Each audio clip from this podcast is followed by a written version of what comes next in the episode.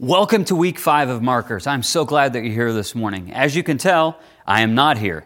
As of right now, I'm in Illinois and we're actually celebrating the one year anniversary of Marla's kidney transplant with friends and family in Illinois. But I know that you're going to be blessed today as we get into the Word of God as we continue in our series called Markers. And again, we're going to land in 1 John in just a bit. First, I want to open up with this.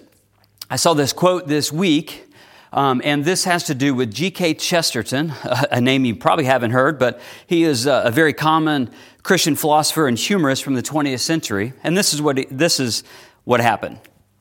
The London Times back then had been doing a lot of research and reporting on many of the same problems that we're facing today. And it ended every article with this question. And man, it is such a good question. What's wrong with the world? Well, G.K. Chesterton, being the, the funny kind of mind that he is, he sent back this. He says, Dear editor, what's wrong with the world? I am. Faithfully yours, G.K. Chesterton. What he's pointing to, and I believe he's trying to be a little bit humorous, but also there's a lot of fact in what he said. He says that at the base of all of the world's problems is the issue of sinfulness. Born again followers of Jesus praise God because He's on the throne of their hearts. And we know that His throne is above every other throne. But what happens when we fail to praise God, or we complain, or we argue, or we simply get lazy, or maybe we have explosive anger that destroys fellowship with God and other believers? What do we do then? Many of you know that I love to go hiking. It's no mystery. I talk about it and I tell a lot of stories from the trail or from backpacking. But several years ago, Austin and I decided that we were going to do this long hike on the Appalachian Trail, and I think the total length was like 45 miles. So we had decided that we were going to put on packs, and I had decided, rather, he was dragging his feet, but I had decided that we were going to put on packs and we are going to hike from our house, and we're going to go on this long hike around our, around our neighborhood and then also out in the country out beyond our house. And it was just amazing to me that although physically we had been more miles and I knew that we could carry the pack and everything was great, but we just got a couple miles up the road. Actually, it was up Toomsboro Road. We got just a couple miles and my feet were killing me, particularly one foot. Although my body was conditioned, I thought my body was conditioned to go the full distance. I thought, well, it's no problem at all. I've actually gone this distance before and, and we'd trained for this. But I learned something so valuable. Something so small can be such an impediment on your life.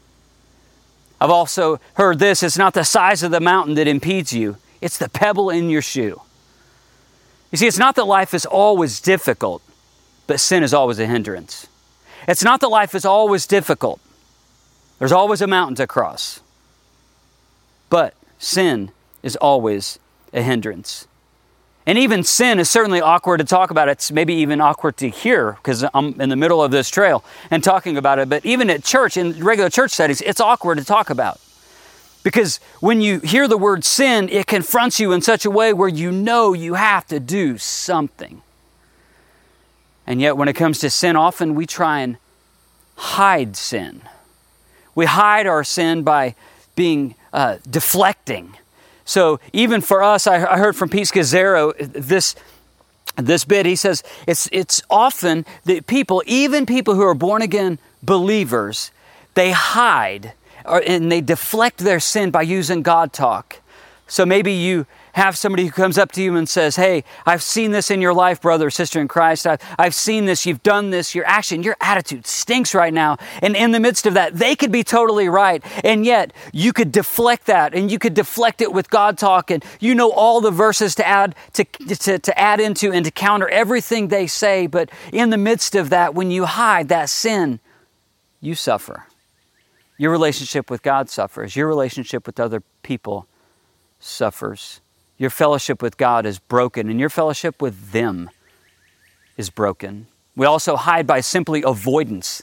Maybe you come into a church setting just like this one and something's brought to your attention and God steps on your toes and the Holy Spirit of God speaks to you and says, whoa, whoa, whoa, I need, you need to do something about this. There's something in you that you know needs to change and you say, ah, I need to change. I've been doing this. My attitude stinks. I've done this or I have broken relationships. And yet in those situations, you escape church and maybe you even avoid church next week all because you're simply avoiding a sin that God revealed to you.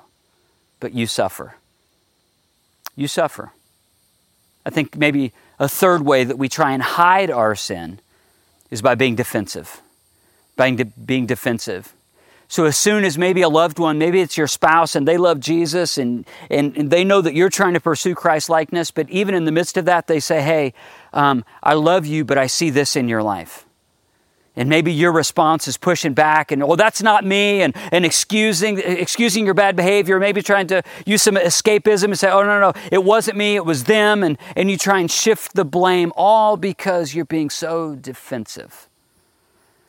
What we're going to see in the midst of this is if you are a follower of Jesus, and man, if you're a follower of Jesus, I want you to so get this this morning.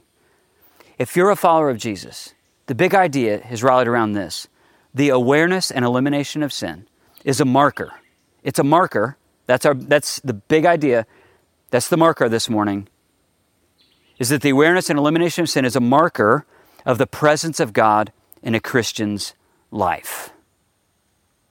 So, as we're seeking to answer the question, does my life verify that I'm one of God's own? Let's go into God's Word today and let's see if our lives verify that we are one of God's own. And this morning we're going to be in 1 John 1, starting in verse 7, going through verse 10. And again, remember in 1 John, John is largely countering the Gnostics those who believe that they had a secret knowledge of God. And we're actually going to see, even as we dig deep in this and on the topic of sin, we're going to see that the Gnostics even were denying that they had uh, sin in their life, that even that they even had the ability to sin, and, and literally they were deceived. And we're going to see how he counters this deception. Let's dig into God's word, starting in verse 7, 1 John 1. But if we walk in the light, as he is in the light, we have fellowship with one another, and the blood of Jesus, his Son, purifies us of all sin. If we claim to be without sin, we deceive ourselves. The truth is not in us. If we confess our sins, he is faithful and just, and he will forgive our sins and will purify us of all unrighteousness. If we claim we have not sinned, we make him out to be a liar, and his word has no place in our lives. There's three elements to this passage um, that, that I want to show, uh, that I want us to see, and I want to show you.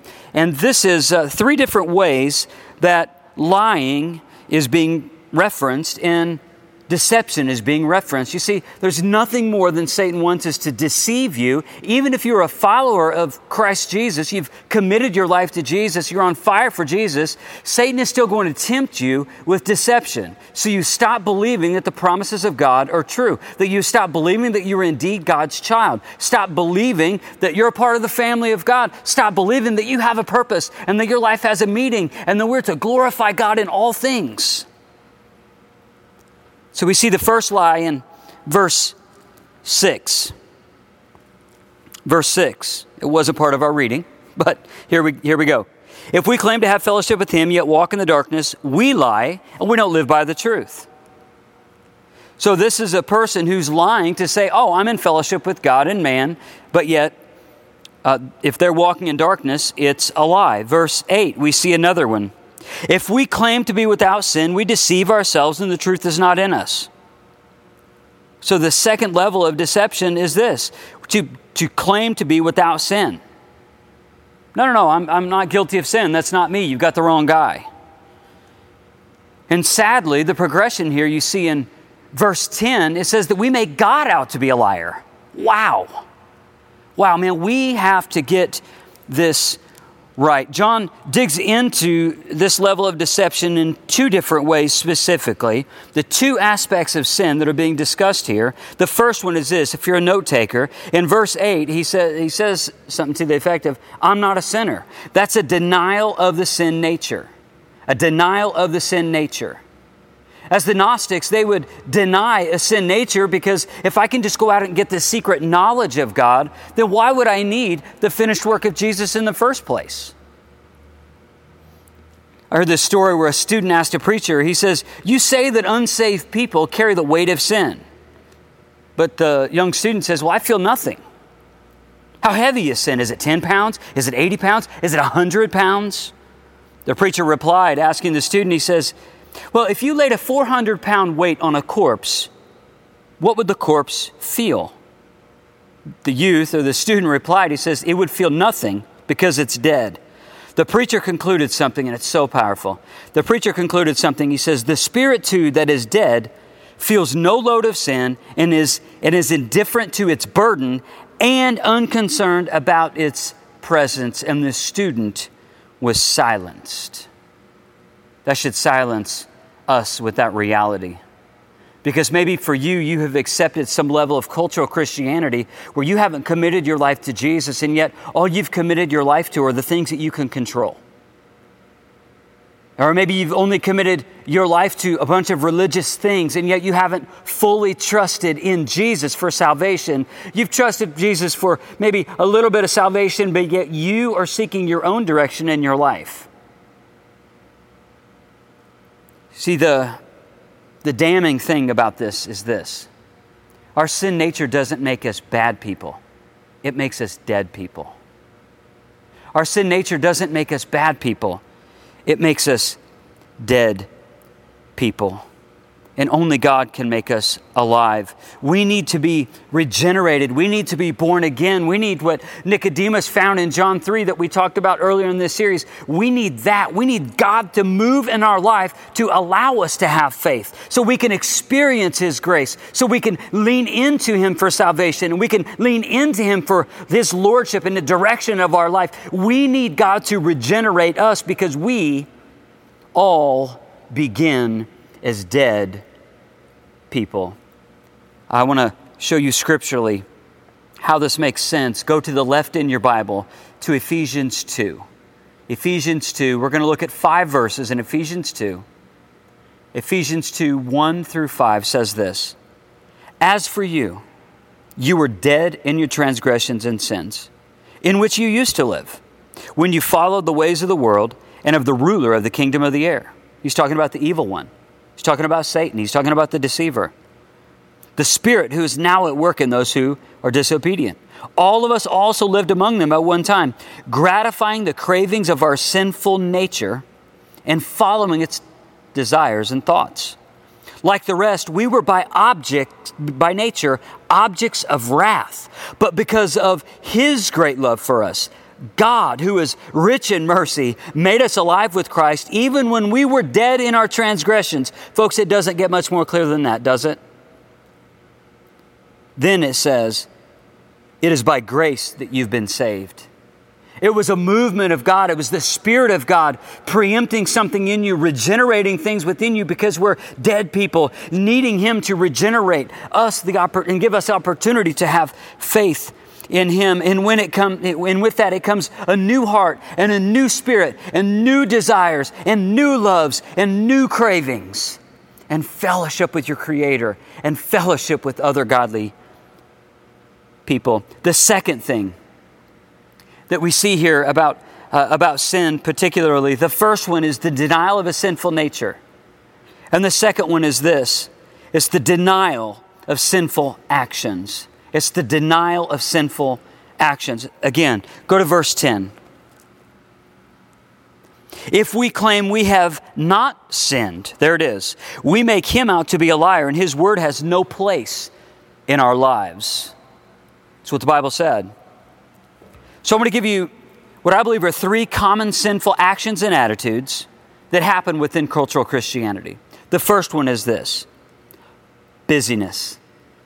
Un necessary busyness. How many days, how many hours do you have free in your schedule? When is the last time that you have just paused your life to just breathe? When's the last time that you, you took a couple hours to Sabbath? Do you know that is one of the Ten Commandments? When is the last time that you have just paused to spend time with God? Or I'll say it another way. When's the last time that you said, when somebody said something about doing something spiritual or even going to church or being a part of a community group or having your kids involved in church, you say, Well, I'm just so busy. I heard a preacher had once said this If you're too busy to do the practices of the Christian walk, you're just too busy to follow Jesus. if you're too busy for the elements of spiritual formation, you're just too busy to even be a follower of Jesus. The second one is passivity. I know somebody struggles with this. Somebody's incredibly passive. Like they, when, when, given an opportunity to share the gospel with a coworker, a friend, maybe even your spouse or your kids, you're very passive and you pass it on to someone else thinking, well, you know what? I, I don't know enough. I can't do enough. I, I just don't know what to do. And you just say, I'm just going to trust that somebody else is doing it. But maybe that's the obedience that you have to walk into. Maybe that's the obedience that God is trying to draw you into. Maybe that is a sin you need to confess of. Being passive Maybe even you're passive in your approach with God altogether, where you're just passive, maybe not in the, in the level of evangelism, maybe you're just passive in your walk with God, and you think, you know what, I'm a Christian, who, who really cares? I'm, I'm fine, I've got my fire insurance, I believe I'm going to heaven, I did that, that thing at Vacation Bible School, I was baptized, I know a lot of verses, and maybe you are just so tripped up in the Christian culture, and you've actually succumbed to cultural Christianity, and you become so passive and starting to think that you need to reorient your life around the love of God and the love of people. The last one could be the hardest one for us laziness. And I would say laziness hidden in worldly pleasures laziness hidden in, in pleasures, hidden in recreation, laziness just hidden in leisure time, laziness when instead of doing what it is that God wants you to do and speaking the truth of God's word or God's love to someone else, you are just not only just passive, but now you're hiding in your pleasure time, in your leisure time. And you, you, you don't do the things that are uncomfortable because you're bowing down to what's so common in cultural Christianity. Well, I can just have my Jesus time, but I've got to have some me time. But what if you're wrong? What if you're wrong? What if part of your faith story is supposed to deal with those sins? What if part of your faith story was to allow the Holy Spirit of God to speak the truth to you so He can change you from the inside out. So you may be asking, well, where do I go from here? Like, even from the things that were just talked about, maybe you're feeling like, okay, something needs to change. Like, something in you, something deeply within you needs to change. Let's go back to our main passage and let's see what it is that needs to change. Let's go to verse 9, 1 John 1 9. This is the instruction for this morning. If we confess our sins, he is faithful and just and will forgive us our sins and purify us of all unrighteousness. Now, verse 10 If we claim we have not sinned, we make him out to be a liar, and his word has no place in our lives. You see, sin is like Shane Preston's beard. We cut it off, but it just keeps growing back. So, for us, what we have to do is we have to take inventory. Every time when I would go on a hike, whether it's a long hike or a short hike, I have this, this inventory, a backpacking inventory that I have. And I print off a sheet of paper and I take inventory and I bring all of my backpacking and camping gear and I put it all out in the living room days before I, I go out on this on my journey and I bring it out and I make sure I bring everything that I need and nothing else comes along. Have you ever thought that maybe you need to take a sin inventory? That you need to pause your life for just a little while.